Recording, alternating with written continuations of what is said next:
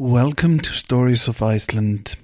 This is a folktale special with a dark theme. Before I start, I would like to thank my Patreon supporters. They are the driving force behind this podcast. They also get various rewards, extra material, and they also get a chance to ask me questions in short form video segments called Riddles of the Blind Guest please consider signing up at Patreon and helping out so I can make my recordings more regular. If 1% of the people who download the podcast would pledge $5, it would make it possible for me to make this my full time job. I don't know if that's likely to happen, but it is something to think about. I am so grateful to my supporters. My newest supporters are Becky McPherson, Todd Vision, Allison, Ken McGowan, and Evan Williams. Special thanks, as always, to Troy Williams, a friend of the podcast. But this is Stories of Iceland, and this is the 18th episode, and it's called Iceland's only serial killer.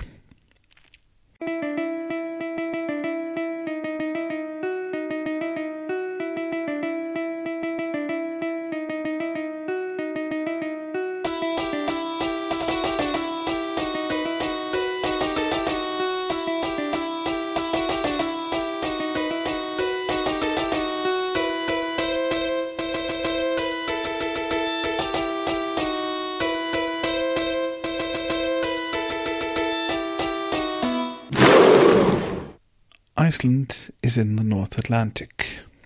Its capital city is Reykjavik. The country is not known for murder, though we've had our fair share of those. This story is a folk tale, or to be precise, a historical legend. It is based on a real man who was, in all likelihood, a serial killer. The only serial killer in Icelandic history. His name was Axlar-Björn, or simply Björn of Öxl, which means Björn from the farm Öxl. The name Björn is an old and common Icelandic name which means bear. The story takes place on Snæfellsnes, the peninsula which forms the upper leg of our Icelandic sheep. Snæfellsnes means Snow Mountain Peninsula. The Snow Mountain is really a glacier which is rather redundantly called Snæfellsjökull, which means the glacier of Snow Mountain. The version you're about to hear was written down in the mid 19th century. It is most likely the most famous version of the story, taken from the great folk tale collection of Jón Árnason. Before I start, I must note that there are disturbing elements in today's story. If you are sensitive to blood and gore, or if there are children around, please listen to another episode. But now, the story of Björn of Öxl.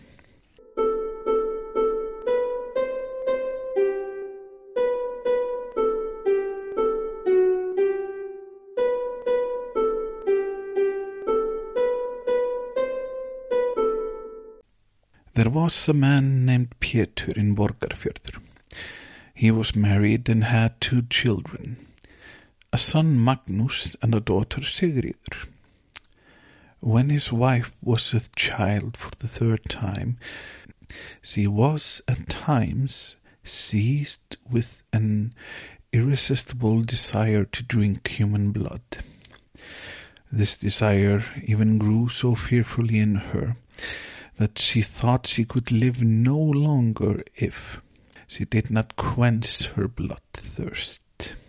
She struggled for a long time against this unnatural desire without telling anyone, but at last she could no longer hide it from her husband. Now, because this marriage was a happy one, and since Pétur could not refuse his wife anything that he had in his power to do for her, he opened a vein in his foot and gave her his blood to drink. Having satisfied her thirst, she was visited in her sleep by many awful sights, horrible and loathsome beyond telling, of such a kind that forbids us to speak openly of them. She mentioned to one of her handmaids that she had great fears lest her child should be in many ways different from others, and perhaps be some monstrous being. Time passed, and the birth was natural enough. A son, who at his baptism was called Björn, and grew and flourished. Pétur had once been a farm hand with a man called Ormur the Rich, who lived at a farm called Knörr. He was called the Rich because he was owner of all the estates which were in the district Breiðavik. He was friendly to Pétur and his wife, although he was deemed hard to deal with by other people, as may be seen by this saying, Engin er verri en ormur á knerri. None is worse than Ormur of Knörr. When the brothers Magnus and Björn were six and five years old, Ormur once happened to ride to the seashore in search of driftwood and saw the brothers rough housing upon a narrow strip of land stretching into the sea. And it seemed to him that Björn was the more aggressive. After having witnessed this scene, Ormur went to Húsanes and offered the parents to take Magnus home to himself to foster him, for the times were hard. But the mother pleaded with him rather to take Björn, who had an awful temper, which, under the guidance of Ormur, might be turned to good. She said that Ormur alone of all others was likely to make a man of him. Ormur yielded to her request and took Björn home to Knörr. At Knörr, Björn became the near friend of a youth who was Ormur's cowkeeper. They lived together nearly night and day in the cow house, which was a large building holding thirty beasts. Björn matured quickly after he came to Ormur, but his mind was gloomy and his temper harsh and violent. Ormur had a base-born son by the name of Guðmundur, at the same age as Björn, who was, like his father, strong and hardy. He trained himself in glima wrestling and other sports, which at the time were rather neglected, but he avoided manual labor. He and Björn soon became close friends. At this time there was a church at Knörr, and Ormur was strict that his servants should attend Mass. Once, however, it happened that Björn slept in his bed instead of going to church though this was, of course, against the will and knowledge of his master. Björn then had a dream that a stranger came to him, carrying a dish in his hand with the meat on it, cut in pieces.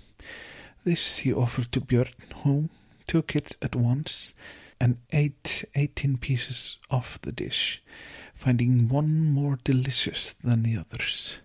But at the nineteenth he became sick and ill, and would have no more of the meat. The stranger said to him, Well have you done to accept my meal, but now I have more to tell you. Go tomorrow up the shoulder of the mountain, where you will see two strange stones of large size. Lift up the lesser of these stones, and whatever you find beneath it belongs to you. Make as good use of it as you can. It is endowed with the power of making you known far and wide. After this the dream man vanished, but as Björn awoke, He was full of longing to go in search of what had been pointed out to him in his dream. The next day Björn got up early, climbed to the mountain peak, and found the stones. Under the smaller he found an axe, not large, but a sharp cutting weapon. As soon as he had the weapon in his hand, he was filled with violent desires. He returned to a farm called Frambúðir, hiding the axe under his clothes, allowing nobody to see it. As it was his turn to row out fishing that day, he hid the axe in the lava rift and then went out with the other fishermen. In the course of the day, he asked the crew on the boat what they would give him for the thing he had found in the mountain.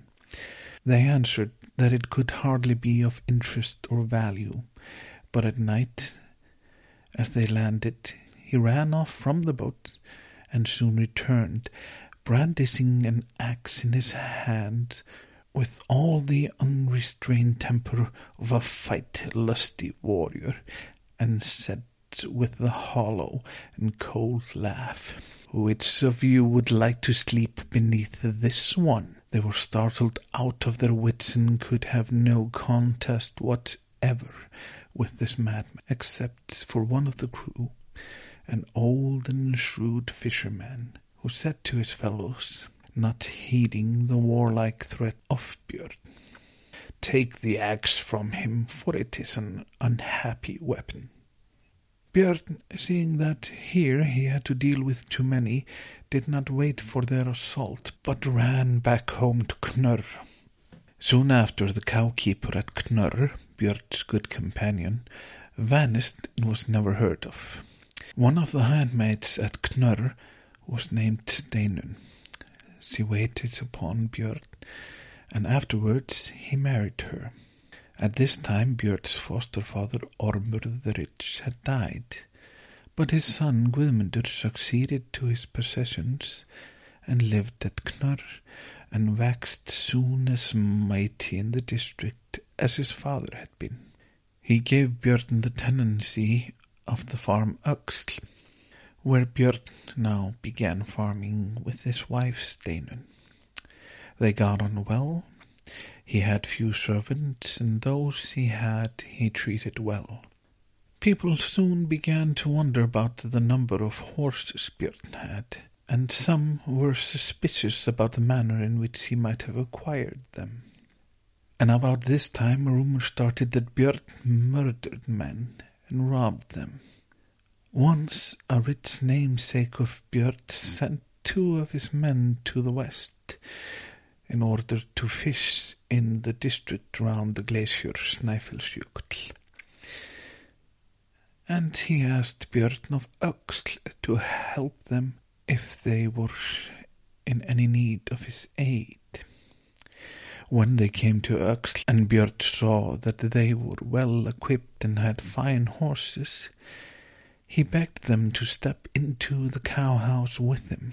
It was dark within, but in spite of the darkness, one of the men saw something gleam in the hand of Björn.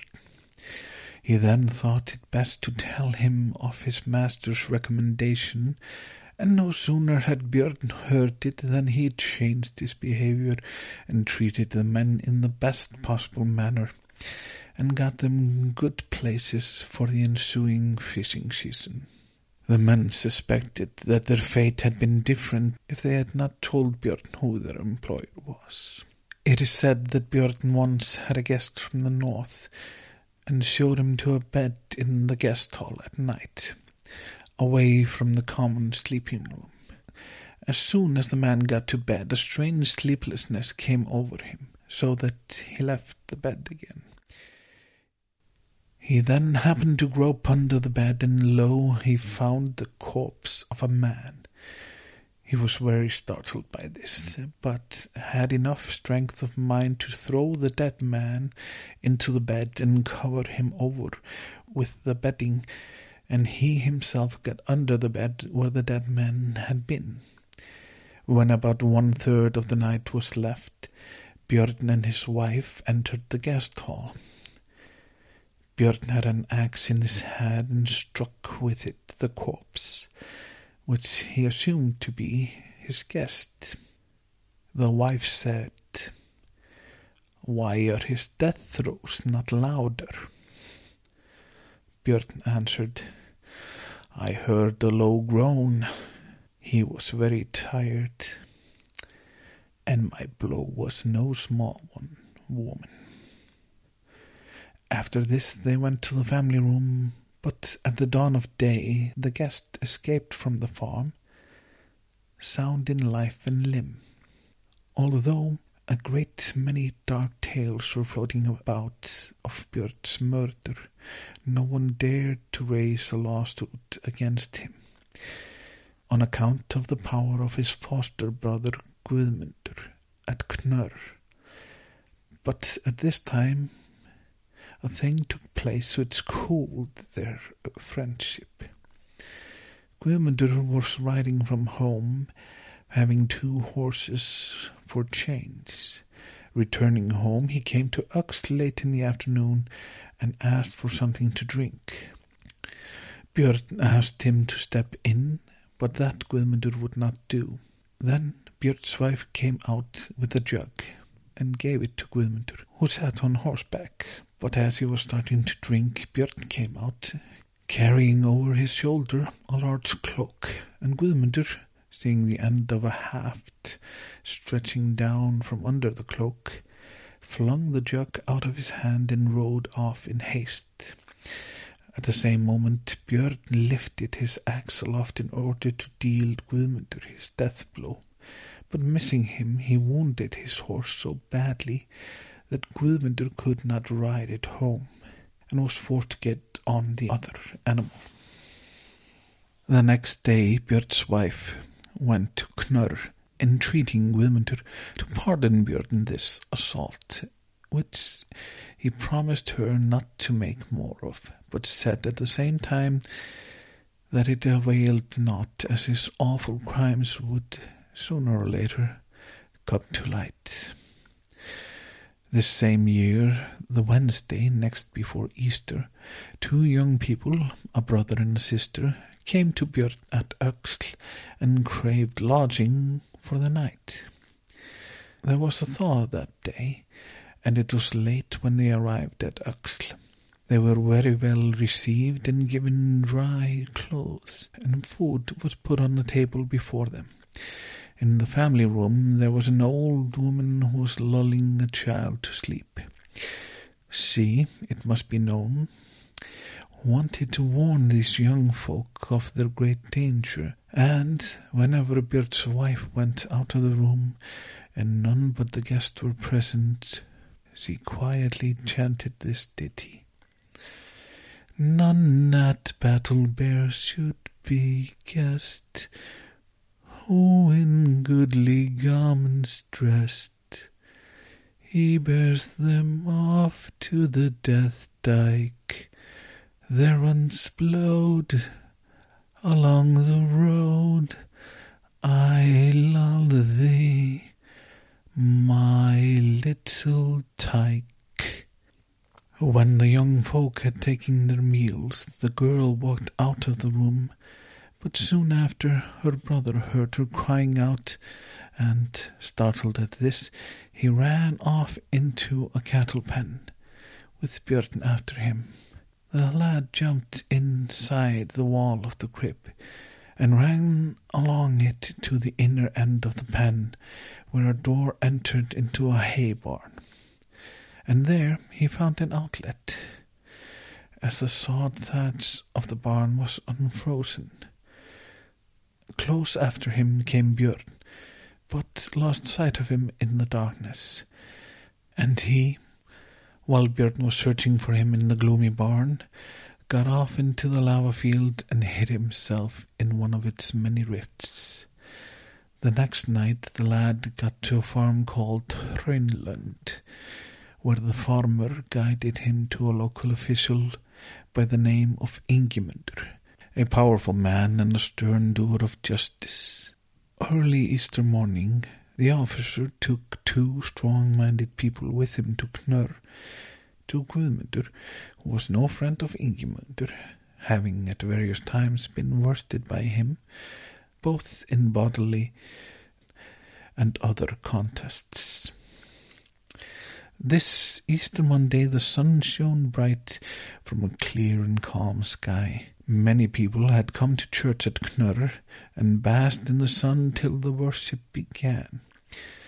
Amongst other, there was also Björn from Öxl, who they say said, Now are the sun-cheery and gloomy days, brothers. Soon after this, Ingimundur went up to Björn and asked him where he had gotten the cap which he wore on his head. Then he unbuttoned the tunic which Björn wore over his clothes, and asked him where he had gotten that silver buttoned jacket and vest he had on. Björn answered, These are surely odd questions, and I am not going to answer them. Ingimundur said that he was in no need of his answer, and calling some people to him, bade them look at the clothes and witness if these clothes were not the mm. same which his servant mm. Sigurður had worn when he left Ingimundur two years before, and then vanished, so that no one knew anything more of him. They proved to be the mm. same. Therefore Ingimundur called upon Guðmundur, son of Ormur, to seize Björn as a misdoer, which he refused to do. Ingimundur then took Björn prisoner, charging him with having murdered Sigurður, his manservant, and the girl told of before, and gave him into the keep of the magister, where his wife Steinun was also held in prison. Björn confessed before the magister that he had murdered all eighteen people, the first of whom had been the cowherd at Knörr, who he had buried under the floor in the cowhouse. The other seventeen he had sunken into a pond with a stone tied to each body. Also, that his wife had known all he had done, and had aided him in his work. At the next thing they were both condemned to death. The limbs of Björn were first to be broken, and after that he would be beheaded. But the execution of Steinun was put off, as he was with child. A young man called Olafur, a near kinsman of Björn's, was brought to break his limbs and behead him. His legs were broken with a wooden club, and something soft put under them, so his torments might be all the more painful. Manfully Björn met his death, and all the tortures that accompanied it. He neither lost his composure nor gave any sign of pain. Once, while his bones were being broken, he said, Seldom breaks a bone well on hollow ground, cousin Olafur. When all his limbs were broken, his wife said to those around, My Björn is rather quickly losing his limbs. But Björn, hearing this, said, One there is left yet, which better were off. This said, he was beheaded. His barrow is to be seen even today, and is called Björn Barrow of Öxl.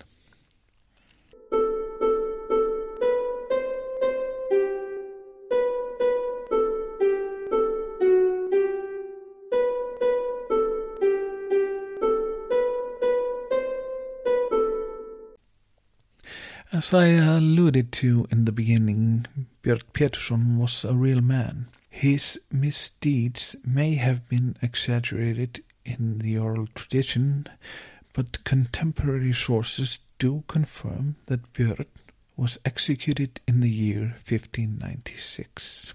A chronicle says that Björn did confess to killing nine people. The first murder was committed when he was 14 years old, and seems quite similar to the one recounted in the tale. The real number of victims is shrouded in mystery. The sources are open to interpretation. For instance, while Björn is said to have confessed to nine murders, they also say that more bones were found near his farm.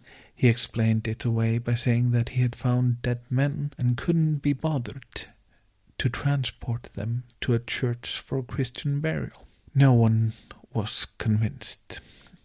The manner of Björn's execution has also most likely been exaggerated, unless the people of Snæfellsnes took it upon themselves to inflict a greater punishment than Icelandic law called for. The big difference between the tale and the verifiable sources is that Björn's wife, was called Thordis Olafsdottir, not Steinun, was not executed. In fact, the only surviving official document about the murders is from her trial at Althingi in 1596 and 97. It seems that her guilt was not proven. They did have a son who spent his life as a vagrant. His name was Sveinn Skotti, and he suffered the same fate as his father, being hanged in 1658. His son, Gisli Hrókur, became the third in line to be executed. The fates of Björn, Svein, and Gisli have been interpreted by Icelanders then and now as some sort of family trait inherited from father to son. I think it is more likely that being descended from such an infamous murderer in a country obsessed with genealogy made it almost impossible to live a normal life. At least it's a more plausible theory than evil being passed down through the genes. If you believe that murder is in the blood, you can rest assured that I have no known link to Björn. In the spirit of full disclosure, I must say that there are tales of murder and killings in my ancestry, but that is a story for another day. I would like to thank my Patreon supporters, Austin Yule, Evan Williams, Fred Sudler, and Jon Helgason. And as always, a very special thanks to Troy Williams. Please head to Patreon if you want to support the podcast. I am Oleg Nestis and this has been Stories of Iceland, episode 18 Iceland's Only Serial Killer.